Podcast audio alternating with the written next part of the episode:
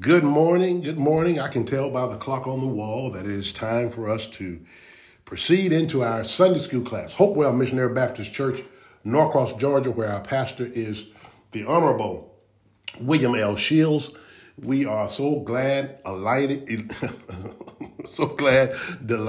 elated, and blessed that you have decided to join us this morning as we study the Word of God. This is Sunday school. So our attempt is to learn something that we can share, to know something that'll help us through the week. We thank God for each and every one of you. We thank God for this virtual platform, and we thank God for the Word of God, which is, oh God, it's nourishment for our soul. We thank you so much for being on this morning. We missed you last week. Our Sunday school class was postponed while sunrise service went on to celebrate Resurrection Sunday and Easter. But that's okay. We're back now. We're ready to go. And we are going to hear what God has to say to us from the book of Ezra, a book you probably don't study that much, but there's some good nuggets hidden in Ezra. And let's go mining for them this morning. See what God has to say to the church. Would you pray with me as we invite the Holy Spirit to direct and guide us as we study the Word? Father God, in the name of Jesus, we thank you this morning for your grace, your mercy, your peace. We thank you for your anointing that destroys every yoke. We thank you for your anointing that destroys every yoke. We thank you for your anointing that destroys every yoke. The yoke of bondage, the yoke of sin, the yoke of bereavement, the yoke of depression, the yoke of anxiety. You destroy every yoke through the anointing. Thank you, Father, for doing that for your children. Now, God, we love you today. We bless your name. We thank you that you've been so good to us. You've been better to us than we've even been to ourselves. Father, we thank you this morning that as we come boldly to the throne, we can come boldly to the throne of grace to seek help and grace in the time of trouble. Oh, my God, we thank you for preserving our lives. We thank you for blessing our families. We thank you for blessing our connected families, God, cousins and aunties and uncles and friends and co-workers, and most of all, God, you've protected us as we pray to you. We thank you, Father God, for a church like Hopewell where we can study the Word. We thank you, Father God, for a man like Bishop Shields who labors over the Word to teach us and to preach to us. And we thank you, God, for this virtual platform that we have both here and at 10 o'clock in our regular service. Now, God, we know that there are people on this line who may be looking good this morning, who may be sounding good this morning, but God, they're dealing with some things they can't tell anybody but you. God, hear them and bless them. Hear them and anoint them. Hear them and meet them at their need. Hear them and assure them again and again and again, as you always do, that you hear and understand their prayer. What a friend we have in Jesus, all our sins and grief to bear. What a privilege it is to carry everything to God in prayer. Thank you, Father, for grace, mercy, and peace. Bless us now as we study your word out of the book of Ezra. We know you have something you want to say to us. Speak now. Your servants listen. In Jesus' name, would you all virtually say amen. Good to be back with you, as we said before, after last week. But that's okay. We're going to proceed this morning, and we're going to get into Ezra. Turn, if you will, to the book of Ezra. Those of you who may have gotten online a little late, we're going to be in the book of Ezra, chapter 10. I'll give you just a second to get that. Ezra, chapter 10.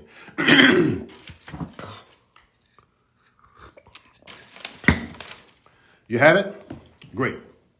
Let me give you some background from Dr. Ezra about the book and the book's purpose. And so keep in mind, or bear in mind, that this book, as Nehemiah, this book deals with what happens when a people have been relegated to a situation where they're in captivity. We would call it being enslaved. Now, they had been enslaved first by the Persians, which, as you know, is the now present country of Iran. And they'd also been enslaved and taken over by the Babylonians, which you know is present-day Iraq. So Iraq, Iran, Euphrasia, remember Stevie Wonder sung about that. They had captured and taken away the children of Israel from their homeland. Why? How can God's chosen people get captured? How do God's chosen people end up in slavery? Why is it that God's chosen people ended up being under the thumb of a foreign power? I'll tell you why. They turned from God. Despite the fact, listen to this now, because you're not going to believe this from a perspective of God's resume. When God posts his resume on Indeed.com, woo, he's the only one on there who's qualified for the job of God. God's resume starts off by saying, I'm faithful.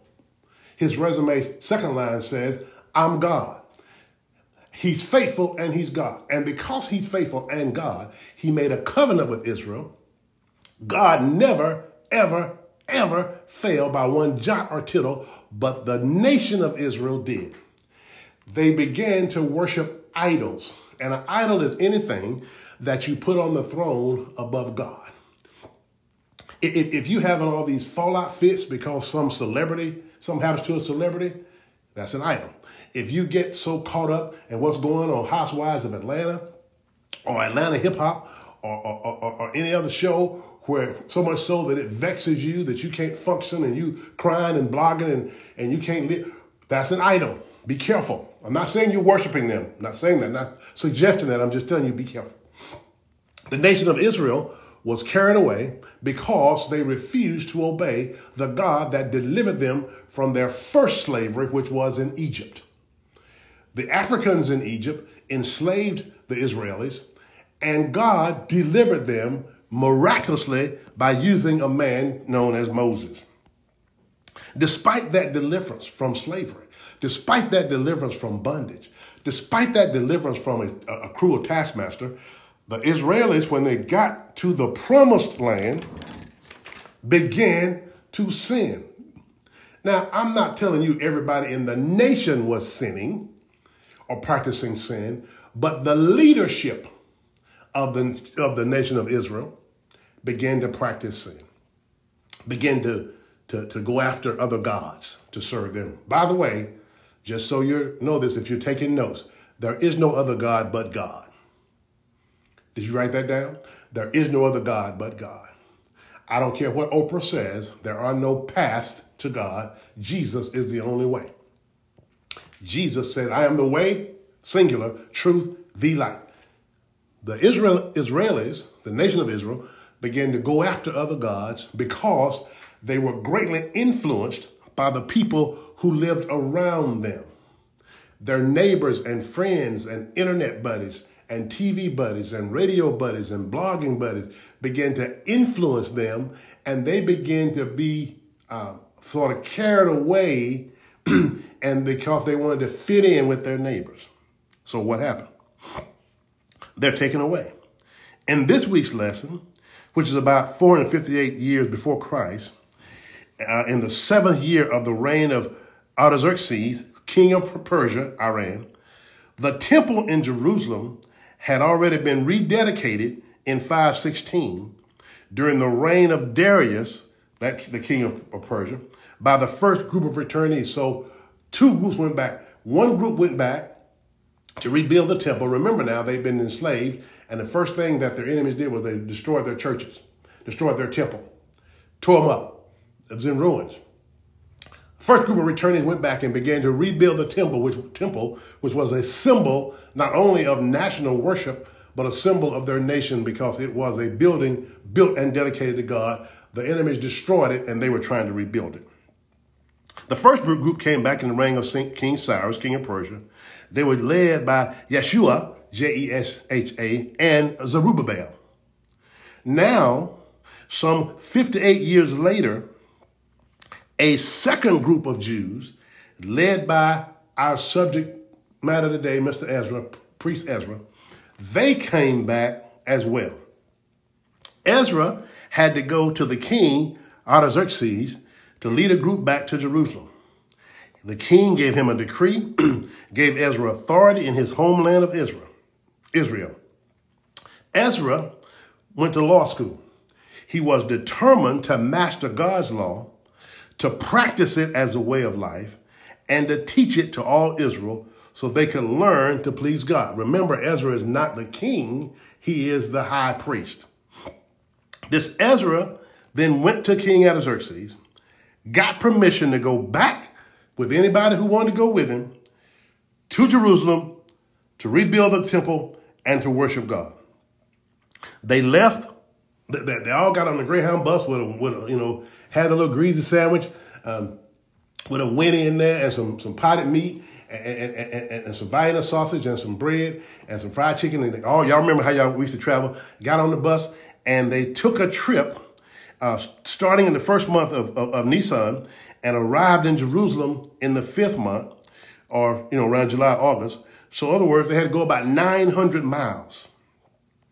The king of Persia also gave Ezra the authority to ask about affairs in Judah and to take wealth with him to support worship in Jerusalem. God never gives vision without provision.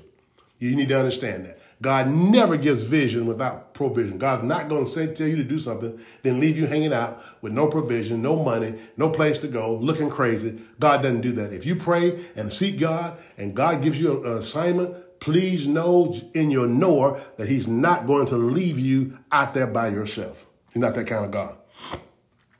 Ezra was authorized, even as a priest, to collect taxes and to use those taxes for temple worship, and was allowed to exempt the temple ministers from being taxed. Watch this now. Y'all see this?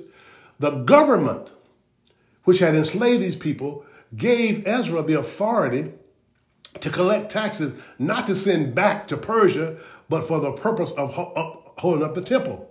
You get mad about tithe and offering, but it's always been a pattern with God that I want my temple supported. I want the priest supported. Why? Because the nation is dependent on me. The nation its relationship with God is more important than any other relationship. Therefore, that has to be supported. Amazingly, the king of Persia also authorized Ezra to establish a government in Israel. Watch this, y'all, based on the laws of God, teaching those who were ignorant of the law and to punish those who refused to obey. Good God Almighty. Certainly you can see the hand of God was on Brother Ezra. He's called a ready scribe in the law of Moses, meaning that he was a learned man, skilled in knowledge of the law, and was able to teach it to others, but he wasn't using it for his own aggrandizement. He wasn't learning the law so he could, like the Pharisee, so he could lord it over people, so he could tell you that he knows all the books of the Bible, Genesis through Revelation, then he can quote them backwards, Revelation through Genesis, and he can quote scripture from sun up to sundown and lording that over people. That's not what Bible study is about. That's not what Sunday school is about. That's not what Christian worship is about, that you lord over people, the fact that you know two scriptures. No, you know the scripture because it helps direct your life. The scripture becomes your referee. Don't do that. Don't do this. Ezra was a learned man, but he was not trying to push the people down by telling them, I know more than you do. Now watch this. When Ezra got back to Jerusalem, remember now, he'd been in captivity with the other people. He proclaimed a fast for the Lord's protection. At some point, people came to Brother Ezra, told him, I got bad news for you, brother. The people who returned before you came back had not separated themselves from other people in the land and had gone so far as to intermarry with them. We'll get to that in a minute. This news that God's delivered people had turned their back on God and did the very thing God told them not to do broke Ezra's heart. God told these brain damaged people, listen, whatsoever you do, when you get over in the land, do not intermarry, intermingle with, take wives of, take husbands of. Don't get involved in the people around this land I've given you because they're going to draw you away to idols. That's a command. Do not do it. And Ezra gets told, he gets a text as soon as he gets back, it pops up on his phone. These people have done the very thing God told them not to do. Ezra declared a fast. He was sad. And then Ezra prayed a prayer of confession for all the people. I suggest highly to you in your personal time of Bible study and reflection that you study Ezra's prayer in Ezra chapter 9, verses 5 through 15. We don't have time this morning. Please study it because it's a fantastic intercession prayer. It's a precursor to what Jesus does for us. That is to say, goes into God on our behalf and intercedes, not to confess his own sin, but the sins of the people because he wants the people delivered. Our lesson begins with chapter 10, after Ezra has prayed his prayer of confession. Notice what Ezra doesn't do. Ezra is not trying to work any kind of deal with God and say, overlook it, God. Give them first offender treatment. Just give them probation. No, Ezra knows better. They did this on purpose. Nobody had a gun to their head. They did this on purpose. Ezra says, I want you to know, God, that we need to confess. We got to come to you as a nation. People of God, please understand that God always works on two planes. There's always your physical restoration that God's concerned about, but your spiritual restoration and your spiritual commitment is more important. God wants you to be whole, spirit, soul, mind, body. You cannot separate the two. Do you understand? They separate the three, the many. You can't separate them. Why? Because God is involved in the holistic you. All of you God wants to preserve for himself. Now, I want you to imagine, get in your mind, think in your thinker. Get a picture in your head of this man Ezra who's been anointed and appointed by God to come back for one purpose, to rebuild the temple. He's sad and broken, and he's upset because the people won't listen. He's so sad and upset that Ezra declares a fast, and then Ezra goes before the people because he wants them to understand what's going on. And I want you to see this in your mind as we go through, because Ezra's a great man, and he's not trying to do anything, get anything for himself. Let's start with verse number 1 of chapter 10 of the book of Ezra, and let's just read the first, I'm going to read the first 4 verses for context. You ready? Ezra 10. Chapter 1, Ezra 10, David, verse 1 through 4. Now, when Ezra had prayed and when he had confessed, weeping and casting himself down before the house of God, there assembled unto him out of Israel a very great congregation of men and women and children, for the people wept very sore.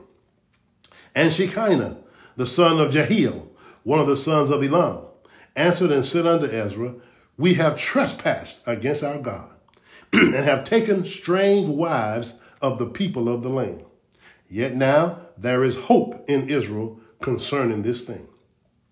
Now, therefore, let us make a covenant with our God to put away all the wives and such as are born of them, according to the counsel of my Lord and of those that tremble at the commandment of our God, and let it be done according to the law.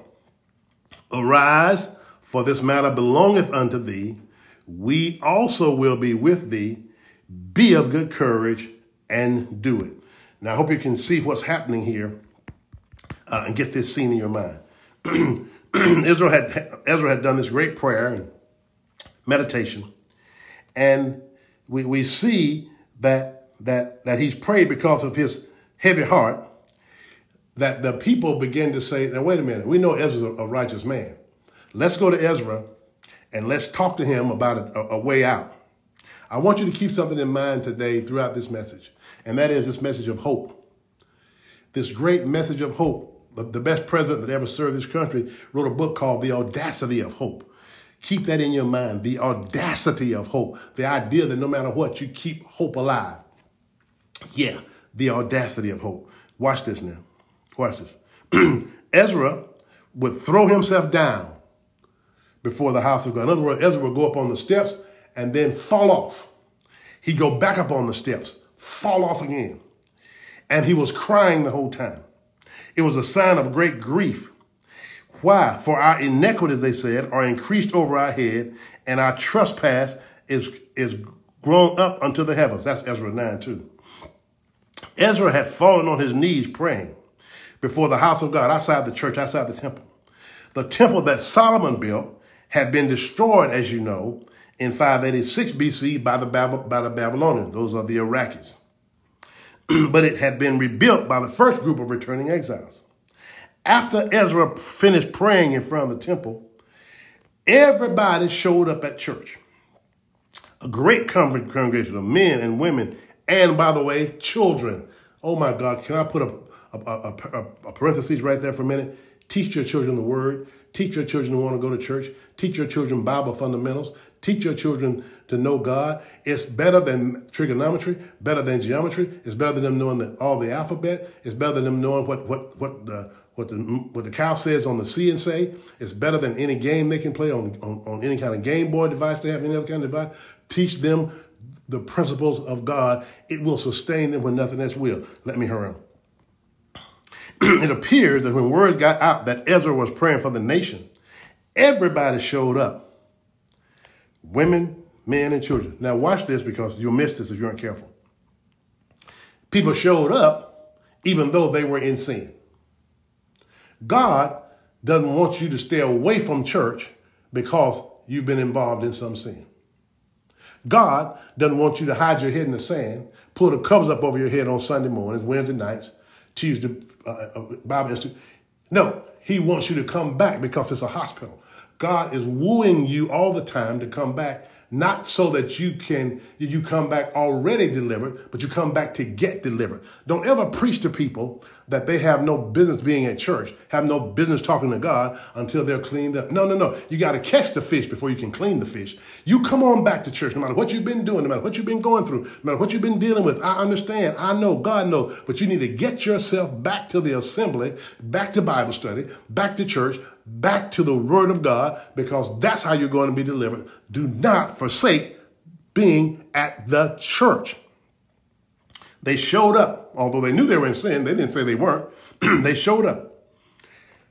Ezra wasn't encouraging them to mourn. He was mourning. He demonstrated his own conviction and contrition for Israel's sins. A true leader leads by example. Following Ezra's lead, this very great congregation shows up to see what Ezra wants them to do. This means that this large congregation relied heavily on Ezra, the pastor. Oh, if you have a pastor of character, you can rely on him. I'm not saying perfect, didn't say that, but you know their character. And if you know they care about God, if you know they care about the people, you can rely on them and you can follow their lead. Now watch this. Ezra has confessed. Ezra just got back. He's confessed. Now watch as you see the people are not going to confess. Confession is good for the soul, just so you know. Oh yeah, it doesn't hurt you to confess because God knows anyway, but confession is very good. Now watch this. The second verse says, and Shekinah, the son of Jehiel, one of the sons of Elam, said, Ezra, man, let me tell you something. We, this royal we, have trespassed against our God. That's the first thing we did. Trespass means a purposeful sin. This wasn't an accident. This wasn't Flip Wilson saying the devil made me do it. No. They all made a decision to go in the corner, in the booth, in the back, in the dark. And Shekinah says, we trespass against God. I'm telling you what we did. We did the very thing that he told us not to do. We took strange wives of the people. Now, the women weren't strange. I don't want you to think they was weird. No. What this means is that word strange means foreign, and not that God is against people marrying people from other ethnicities or races. That's not what he's talking about. He was forbidding them to get interconnected with and intermarry with people who didn't worship him, because he knew their character, that the wives would lead them astray to other gods. It's not about the wives per se. God is not making any kind of racial or ethnic distinction here. What he's saying is, when you follow after something that's going to lead you away from me, that's foreboding. Now watch this. Shekinah tells Ezra what's going on. Of the three men named here, Jehiel, the father of Obadiah, who's among those who returned from Babylon from the first captivity, Shekinah is the only one who speaks up and stands out in the text. Kind of reminds me of the Apostle Peter. He was a part of the great congregation who came when Ezra was praying. After Ezra finished praying, watch this now, Shekinah says, Ezra, I know the principle that you do, that association brings on assimilation. Association brings on assimilation. Your grandmom used to say, birds of a feather flock together. Your great-grandmom used to say, if you lay down with dogs, you'll get up with fleas. Yeah. The point is, anything that's going to turn your head away from God, anything that's going to turn your mind away from God, avoid. They didn't do that. And Brother Shekinah confessed it. Now, there's always this dichotomous process going on here between returnees, those who came back to the land of Israel and Jerusalem, and the nations around the land. Always this dichotomy because, yeah, God wants people to be married. These people were men and women of natural affection. And so, of course, they had limited people to pick from because most of the other people were in slavery, in captivity. So as a natural urge and consequence, they picked wives from those who were available. The problem is, it wasn't that there's anything wrong with wanting to be married or wanting to be with a woman or man. The problem was that they were the wrong ones because God told you not to do it. He says, we trespassed. We crossed the line. We saw the sign that said no trespassing, and we tore it down and went anyway. The people were guilty. There's no other way around it. The people were guilty of breaking God's law, and because they did exactly what God told them not to do. God knew one thing, that the men were not strong enough in their character and constitution to maintain the integrity of their worship in the face of their wives telling them every day, but I wouldn't do that. Let's do something else. Let's do some other things. Let's worship Baal. Let's worship others. They weren't strong enough, and God knew it, and God tried to save them from themselves, but they wouldn't do it. But I like this last phrase. I love this last phrase in verse 2. Now there is hope.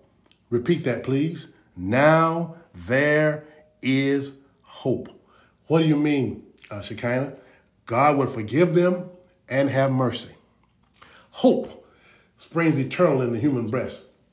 Alexander Pope wrote that many years ago. Hope is the thing you have to hold on to no matter what. Hope will get you out of some dark places, some dark times, some dark situations. You got to hold on to hope. Don't let anybody steal your hope. Your money, sure. Your possessions, maybe. But don't let them steal your hope, because that hope, oh my God, that hope will get you through some dark days, dark times. Now, faith is the thing what? Hope for. Yeah, it's the evidence of things we cannot see. Now, then Shekinah says, first of all, I'm going to confess. Number two, I got a remedy. We need to make a covenant with God to put away all the wives and all the children born of the wives. Now that the guilt had been acknowledged, the next step was repentance. Anybody can say, I'm sorry, but will you repent? Repentance means a change of mind. So Shekinah continued to say to Ezra, I want to go to God and make another contract with him. And I want to tell God, we are willing. Shekinah is speaking now for everybody. We're willing to divorce all these women, to get rid of them, to get shed of them, to send them back to their home country. We've had children by them, and those children are not going to go away. And you know that. He said, but it's important enough to us for God to be our God, that we are willing to make a covenant with God and put away the wives. Woo! My God. The covenant or the agreement that the people would be swearing, listen to this good now, it is consistent with Deuteronomy 7:3, because God says, because y'all were stiff-necked and hard-hearted, God allowed you to divorce. He said, but it's consistent with that, but he says, but the reason for it is different. Back in the old days, you could just divorce because you felt like changing up. But here, this is a religious decision, not a physical decision, not a so much a mental assent, but it was a religious, spiritual decision Nothing is more should be more precious to you than your relationship with God. And anything that's standing between you and God, God is saying through these people here, you got to let that go. In this particular context, remember now, don't use this universally. You're going to get cut. But in this context, God is saying, you can do this. I'm going to permit it.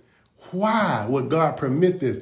Because the marriage was illegal in the first place. You never should have married her or him. Why? Because I told you not to. But you did it anyway. And now don't look at me and say, is this fair that we got to put them away? It is, because you were in sin when you did it. Before you did it, when you sent the invitations out, it was sin. When you had the bachelor party, it was sin. When you had the pre-wedding meal, it was sin. All of that, when you ordered the purple dresses and the blue shirts, all of that stuff looking crazy, it was sin. So I can't allow an illegal act to go unpunished. And so don't act like I'm being unfair when I tell you got to untangle it. It was illegal in the first place. Watch this. Shekinah said, he said, we put them away. And the children, in other words, we're going to have to cut off the children from inheriting. Something we don't want to do, but we have to do what God wants us to do. He also said, the counsel of my Lord and those that tremble at the commandment of our God. In other words, the people had agreed to follow the counsel or advice of Ezra. Now, they dropped some heavy stuff on Ezra. It says, we want to go back. We're trying to get back into God's good graces.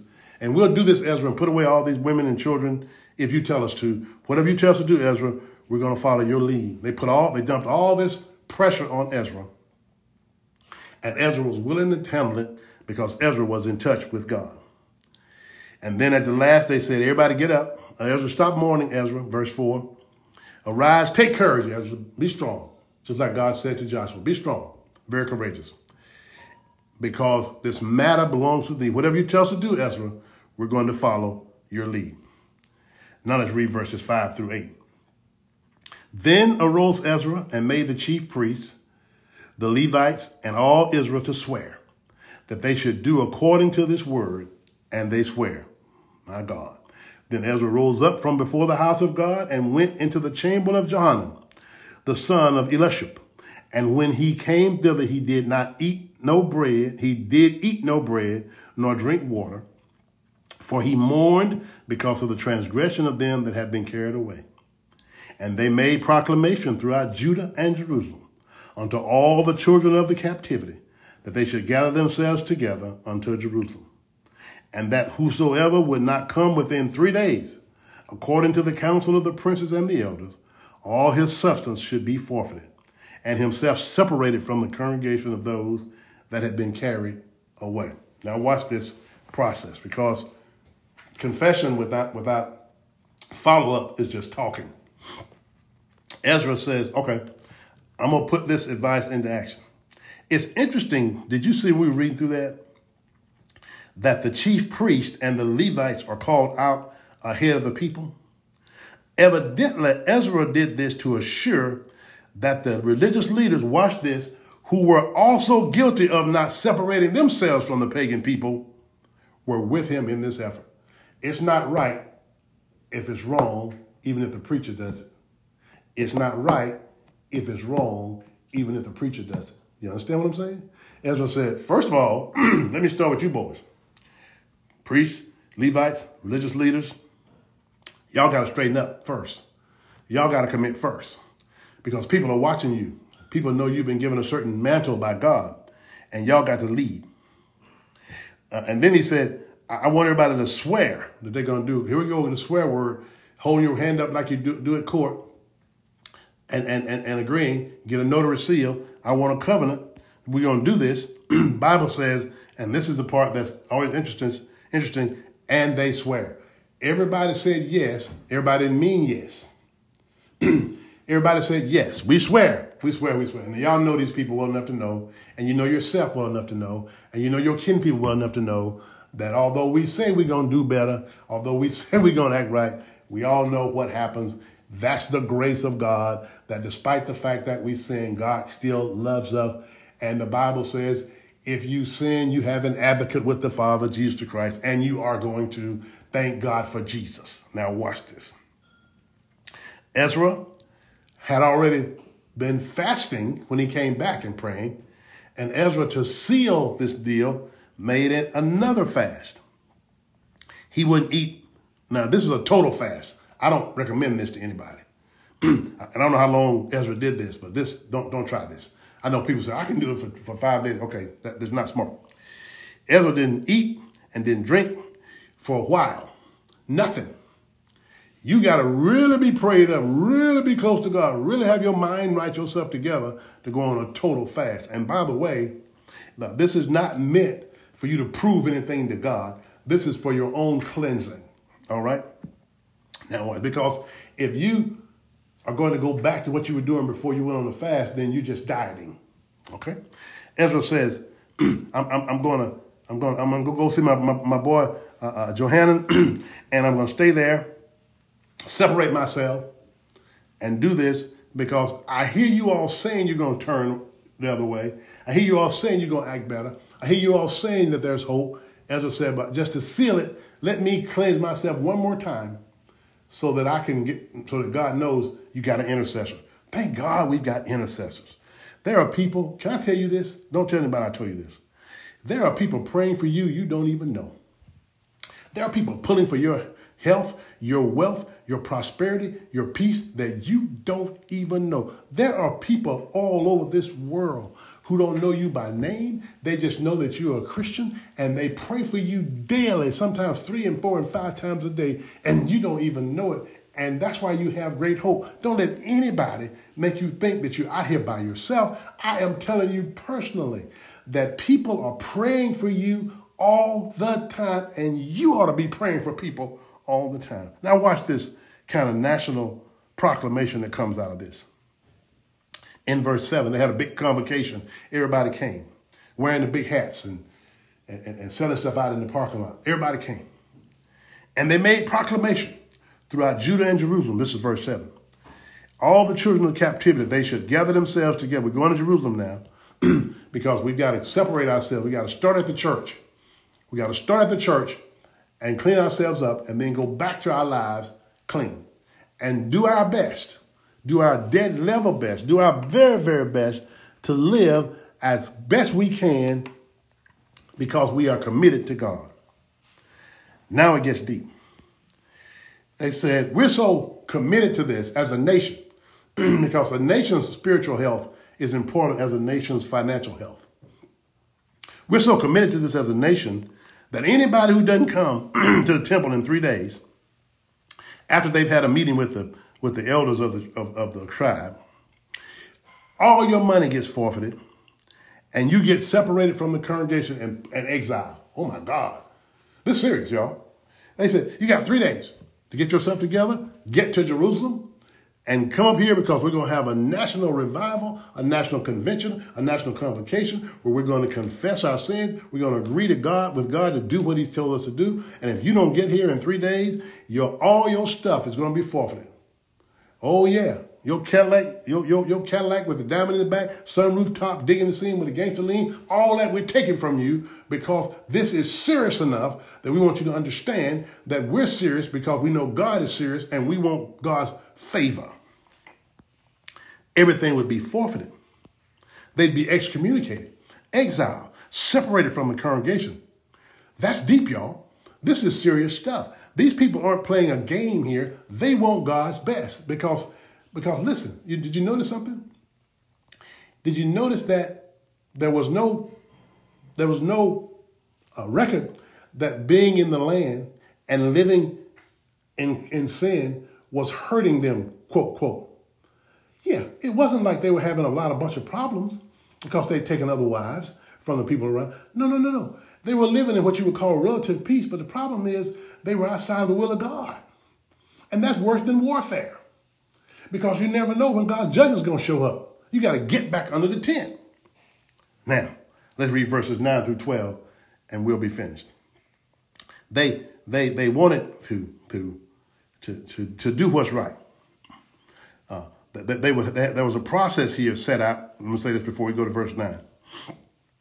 process where they would go to the nation's leaders and they would basically make their case. So here's what I read through that and from my study, that there were some situations where they didn't have to put away their families because not everybody that they'd intermarried with were idol worshipers. So you went to make your case to the chiefs to say, listen, I know she's from Mississippi, but I'm telling you, she ain't involved in idol worship. This is my husband, and I know he's from New Orleans, but he's not involved in Blue Magic, Dust and Power, and Gooba Dust, and Voodoo and Hoodoo. He's not. And they would deal with that and say, okay, you can keep him, you can keep her, you're exempt. But there was a process. I want to tell you something, people of God. God always gives you a process. He always gives you a way to come to him, tell him what's going on, and then you all can make a decision about going forward.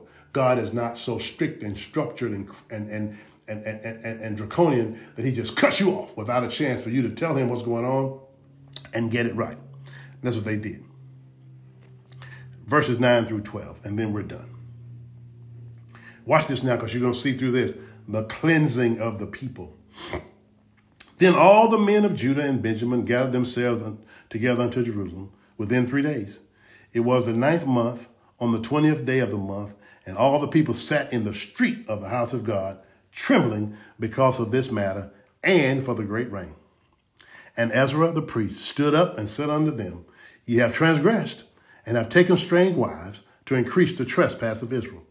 Now therefore make confession unto the Lord God of your fathers, and do his pleasure, and separate yourselves from the people of the land and from the strange wives. Then all the congregation answered and said with a loud voice, As thou hast said, so must we do. Watch this confession they make, y'all. As thou hast said, so must we do. May I tell you, I don't want to spoil the end of the movie for you. They don't do it, but they said they were. Now, by the way, this was not unanimous. If you keep reading in Ezra, you'll find out that there were about 4 men, Jonathan, Jehaziel, Tavika, and Meshulam. They didn't go along with it, and then there were some other issues. But anyway, not everybody, I want you to know this, not everybody is going to agree when you decide to live your life a certain way. Not everybody is going to be with you. You got to be strong enough to stay strong. You got to be strong enough to say, stay strong. Now, everybody shows up when they're supposed to. It was cold because this is the wintertime. So they're trembling because of this matter, the Bible says, and because of the great rain. It was December. And in Jerusalem, it's colder than most of the countryside around it. And rainfall in the Jerusalem region is more concentrated than in the more temperate climates on the outskirts. So the people were there outside. They had an outside revival. It was cold. Can I tell you something? Every now and then, it ought not bother you to be inconvenienced to get what God has for you. Ooh, it ought not bother you that everything has to be sweet and smooth and you ride up in a limousine. Sometimes you ought to be a little inconvenienced, and you ought not mind if it allows you to get what God has for you. Now watch this. They made confession, and we know the Bible says if we confess our sin, what, y'all? He is faithful and just to forgive us of our sin and cleanse us from all unrighteousness. The other thing that Ezra teaches us is the biblical principle that we've learned over the years, that the effectual, fervent prayer of a righteous man or woman availeth much. Everything Ezra prayed for to happen, happened because he turned himself over to God as a leader of the people. Now, here's the great hope, and we're done. The great hope is, when you go to God and you say to God you're going to do what he says, guess what God does? God takes you at his word, at your word. And when he does that, listen, you don't have to be in worry or fear, or you don't have to worry about what's going to happen next. When you go to God and confess, and you go to God and ask for his peace, and you go to God and ask for his guidance, and you go to God and ask for his anointing, guess what? God shows up, God shows out, and you and God enter a partnership that nobody can break, because you're in covenant one with another. I hope you leave today with great hope. No matter what you've done, there's still a God and there's still a Savior who loves you and wants the best for you. And I know he's going to meet you at the very point of your need. Be blessed all week long.